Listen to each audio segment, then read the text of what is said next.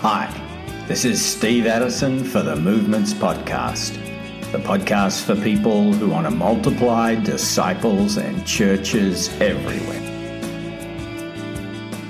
Today we're talking to Cynthia Anderson about her just released book, The Multiplier's Mindset Thinking Differently About Discipleship.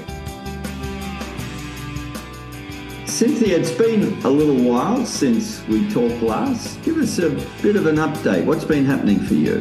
I just got back from Uganda where we had a YWAM Frontier Missions, what's called a Full Nets conference. And I had the privilege of doing a workshop there and speaking there and training Ugandans to multiply disciples. So that was amazing. I loved Uganda. It was my first time there and uh, yeah, I got to meet in person some of the people we've been training through our online course, and what a joy that was! I it's amazing what God's done through online training after COVID, but boy, isn't it fun when we get to be face to face and actually eat together and talk about things in person. So that was really fun. Really enjoyed getting to meet those people and, and invest in them. We got to share with people who were at our guest house that we were staying in and uh, got the privilege of leading a young Muslim man to the Lord. And we started a Discovery Bible study in the evenings after the conference and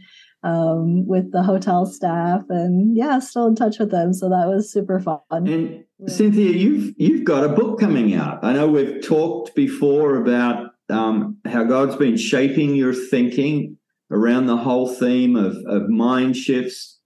Um, tell us, tell us a bit about the, the title of the book and, and what led you to to write it. It's called The Multiplier's Mindset: Thinking Differently About Discipleship. And uh, first of all, I want to say thank you because you have been a real encourager to me in this process of writing a book and getting it out. It's being released on September 7th. It's something that's been on my heart for a long time. And we've actually talked here on your show about multipliers, about mindset shifts, as you said. Um, but I, I really worked on the book thinking that the things that we'd been learning that have catalyzed movements and multiplication are something that we want to share with others. And um, it was maybe about 15 years ago, really, where it kind of started. I was um, I was sitting in India in my garden. It was early morning, and I was praying and crying out to God. And we had heard about church planting movements. We had heard about multiplication. We'd been reading all the books, including yours, trying to put it into practice. And um, we weren't seeing the kind of results and fruit that um, that we had hoped we would and kind of expected if we did everything right, so to speak, you know. And so I was sitting there in the early morning in my garden with my coffee, my coffee drinker, and tears were streaming down my face. I was crying out to God, God, what what is going on? What do we have to do differently? What needs to change? And um, this phrase popped into my mind, which is actually the the title of the first chapter of the book. Um, you know, are we a little league team trying to win the World Series? Mm-hmm. And um, I don't know if it, you know how big baseball is where you're at in Australia or the people who are listening, but it's a baseball metaphor. I grew up playing baseball on a little league team. Um, you know, little league is the the team for kids where they can barely hit the ball, you know, and the dads and moms cheer and they fumble around. But um, I was second baseman on my little league team. Anyhow, we were uh, this this metaphor popped in my mind. Are you a little league team trying to win the World Series, which is the World Series like the World Cup in soccer? Mm. And um, I felt that way. I felt like we're just a bunch of ordinary people who have issues, fumbling around, making mistakes, dropping the ball, and how in the world will we ever see a church planting movement, which is like that World Series in my mind, you know? And um, I just began to dig into the book of Acts and dig into the Gospels and ask that question of God. And it was really a turning point where I almost gave up. I almost quit you know, pursuing movement. But God put faith in my heart as I dug into the book of Acts. I know you have your book on Acts recently, and just going through the book of Acts, God began to show me it's ordinary people that He's always used, mm. fumbling people, people with issues that He's chosen and used. And so for me, that was kind of that turning point of deciding, yes, I want to do this. I want to keep going, determining in my heart that no matter what, I was going to pursue this um, multiplication. But then a number of years later, maybe 10 years later, as we had continued and still weren't seeing things happen, we had a gathering of youth with a mission leaders. And we, it was in a, a country here in Asia. And we we formed a group that we called the Greater Fruit Group. And we started talking together about what is it that needs to change in our thinking and in our mindsets. And as we did that, uh, God began to highlight things, um, and we began to change both our th- first our thinking. Our mm-hmm. thinking had to change before our actions could change, and then our behavior began to change, which then resulted in different fruit. And we started to see the release of movements, and we saw 19 new movements in the, in the next like three years after we went through that process, and just dramatically different results. So I know that's a long answer with a mm. story there, but to get back to your question, why the book? Because I really want to see those people who are striving to see multiplication but not seeing it yet be able to experience that same kind of release and to be able to go through a process of examining their mindsets and then as they do that seeing those changes that I know will res- will result in greater fruit for them. Experience. I don't think anybody sees multiplication without that wrestle and that shift in their thinking. And it's not just an intellectual thing, but you know, like Peter at at, at uh, that rooftop in Joppa and then Cornelius' house. Mm-hmm. House. It's there's a mental side to it. There's a spiritual and a, a, an aspect of your will. There's humility you've got to grow in. Um, what what are you learning about how God facilitates those those shifts in us? What's what's our role and what's His role? Mm, yeah, well, one of the things that I talk about in the book is He often will allow us to get to that point of kind of desperation which, like I talked about in that garden of God, I'm about ready to quit. I'm ready to give up on this dream. And it's in that point where he meets us with some sort of an encounter. As I've studied and watched leaders throughout the years who are seeing the release of movements, there's this point of encounter. Uh, it can happen through a person who comes into their life. Um, a lot of people who are seeing movements, it was David Watson, you know, came into their life. They mm. met David and boom, you know, they met this person who brought a different paradigm, a different way of thinking at a key moment where they're really feeling desperate for something different. Um, it can be just going through scripture.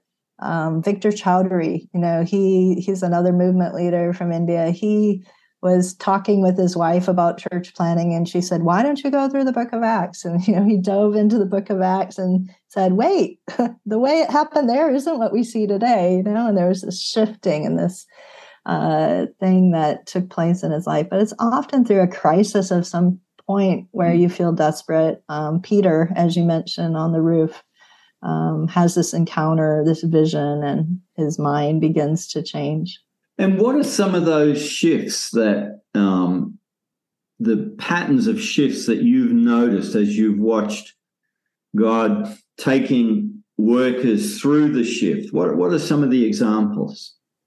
Yeah, well, one of them that I think is probably, I would say, one of the most crucial is the shift from believing that the pastors and leaders in the church, Christian professionals, are the ones who do the work in the ministry to understanding that every disciple has been commissioned by Christ. Every disciple can make disciples. And in the book, I call it all.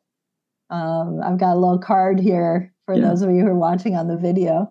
All, it says, all appointed to accomplish all activities. So the mindset shift from some to all Mm. That everyone who's a follower of Jesus has been appointed and commissioned by Christ Himself to do the work of the ministry, and and um, that's a something that's easy to intellectually assent to, but then in our practical outworking, we we look to the clergy, we look to min- the ministers to do that work. Changing that mindset about about who does the work. Um, and and then beginning to implement that makes a really big difference. Um, there's a a trainee who went through our getting started in disciple making movements course, and he's actually in the second level course we have called Moving Forward in Disciple Making Movements. Um, his name is Johannes from Botswana, and um, Johannes, you know, went through the first course, his mindset started shifting. He's realizing that the people in his church are actually, his job is to equip them that they too can do the work of the ministry. So he started he started not preaching to them but training them to do the work that uh, that needed to be done of reaching others. And um, just the other day i got a text from him with some pictures of this lady who had been healed and uh, he said, I'm putting it into practice and it's working. I told them, they called me and said, Come pray for this lady who's sick. And I, I called them. Uh, I mean, they called me and I said, No, I'm not going to come pray for her because I've been teaching you that you can pray for the sick. and you go and pray for her. And they did for the first time. And they prayed for this lady and she was miraculously healed. And they, you know, so he was sending me these pictures and saying, It's working as I equip them to do the work of the ministry, they're doing it and they're seeing fruit. And so he's beginning to see, just at the start, but beginning to see a shift, not only in his, first it started with his mindset shifting, mm. and then his behavior shifted. So he's training them. And now the actions that they're doing are shifting, and the fruit is also shifting. What are some of the other shifts that you've noticed? It's it's this one. It's needs and um, ownership above offers. And this is a mindset shift from thinking that we need to provide for people's needs that we're trying to disciple to realizing that instead of that, we need to build ownership of the movement and of the vision so that they begin to give and contribute to it out of their own resources, even if it's the widow's mite, mm-hmm. that they start to give what they can and you shift to ownership rather than offers or providing for them. Um, so often, when people go into a new area to do church planting, they're raising money from outside, they're bringing in equipment, they're bringing in, uh, they're digging a well for them, they're doing something to offer something to the community. And um, there's nothing wrong with that, but that's not the way that Jesus and Paul did it, you know? and so again, we want to go back to scripture. How did, you know, how did it work in the New Testament? And um, so owner ownership, building ownership by doing a community needs assessment. What do they have in their hands that they can give? Even Jesus, you know, when he fed the 5,000, he asked them to first give what they had you know their loaves and fishes and then in his hands it began to multiply to feed the the thousands that were there. So what's the the opposite then? Is that a, a formulating a dependency mindset? Yeah, the opposite would be thinking that I need to provide for them mm. um, as the church planter, as the person going in, or as the trained missionary, and that I have to offer, you know, it's ownership above offer. So I have to offer them something to make them want to know Jesus. You know, I have to offer them something physical. I need to go in and give out blankets to the poor. I need to, and that I'm responsible to provide them something that attracts them to the gospel rather than going and saying, God's already working here. There's something here that He's doing. How do we, you know, how do we discover what they have already and then help hmm. them to to bring that together to see what can be done um, for the kingdom and that the kingdom's already there in a seed form. How do we discover it? Another one that maybe i could mention is baptism. This is another key one. Um, baptism for everyone by everyone.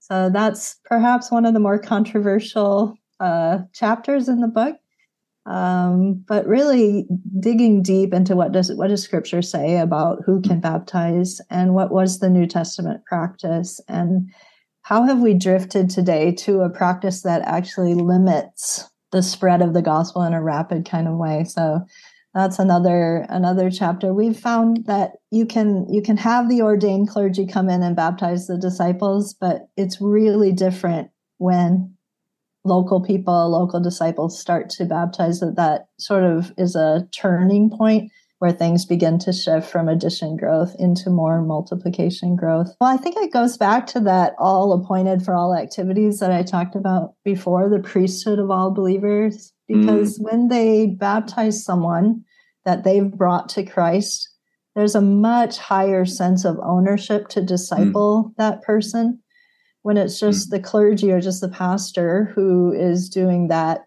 again they think oh now they're a member of that church the responsibility to shepherd and care for them is in their hands so again um, empowering every disciple to actually make disciples baptize people and then um, often too, and I tell this story in my book as well, things get bogged down. People want mm-hmm. to obey Christ in baptism, but they've got to wait for the pastor to have time or for the, the baptism uh, class to take place or in Nepal and some of the places where we worked, you know, the the high mountain areas, the pastors from Kathmandu, you know, don't have time to trek 20 days into that village uh, mm. to baptize people. So when you empower local people to do what Jesus commissioned them to do, suddenly you start to see things uh, take off and begin to move forward.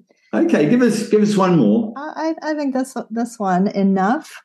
I don't need more stuff. I already have enough. We we look at ourselves and what we have to offer, and we think, you know, we have a, a limiting mindset. Either I don't have enough training uh, I don't have enough understanding. I don't have enough money. We already mm-hmm. talked about money a little bit. Um, I don't have a, a, big enough team or whatever it might be, thinking mm-hmm. that we are insufficient yeah. for the task of making disciples who would make disciples or of launching a movement. And uh, so, yeah, that chapter talks about what God's word says about our sufficiency in Christ and how he's given us everything we need for life and godliness. And really shifting our mindset to say, I do have what it takes because he's in me and he's given me what I need. And mm. um, yeah, so often we don't even recognize that in ourselves. I know I, I didn't always recognize, you know, when I was saying that to myself, um, but it was coming out in my you know, waiting for such and such to happen, or if I could just get mentoring from Steve Addison, you know, if I could just have another talk with another great leader, he would help me know what I need to do, you know, and feeling limited. Um, so addressing that mindset is really key. Or again, I, you know, I hear lots of people saying, if I could just have a motorcycle, then I could travel and go to these other villages, or I could, you know, I, I don't have enough. I don't have a motorcycle. I'm stuck here. And uh, changing your mindset to, okay, what do I have and what could I do?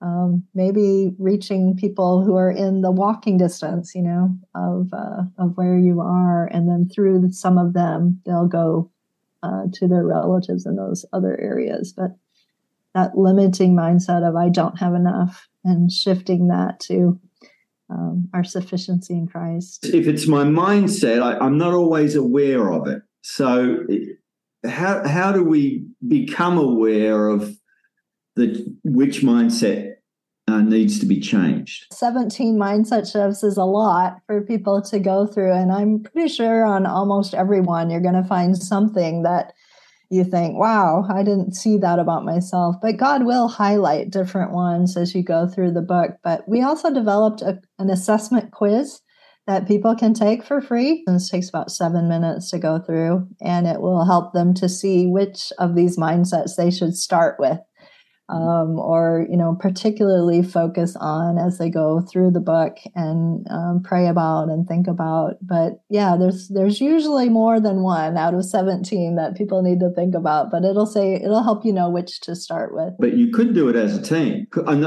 In the sense you you each team member could uh, take the quiz, and then as a team you could wrestle with well, what are the common themes for us as a team, you know, and and use the book as a as a guide through shifting some of those mind mindsets. Absolutely. And the book does also have a reader's guide with discussion questions and things. So it's really easy for teams to go through it. If people order in bulk, if you order five copies or more, you do get a free set of the cards sent to you that you can use. And they've got the little discussion questions on the back as well. And um, I found visuals help me, you know, so mm. having that card to look at and see that little uh, graphic helps it stick in my head better. So, what what are your hopes, Cynthia, as, as people work through the book, teams work through the book? What are you wanting to see happen?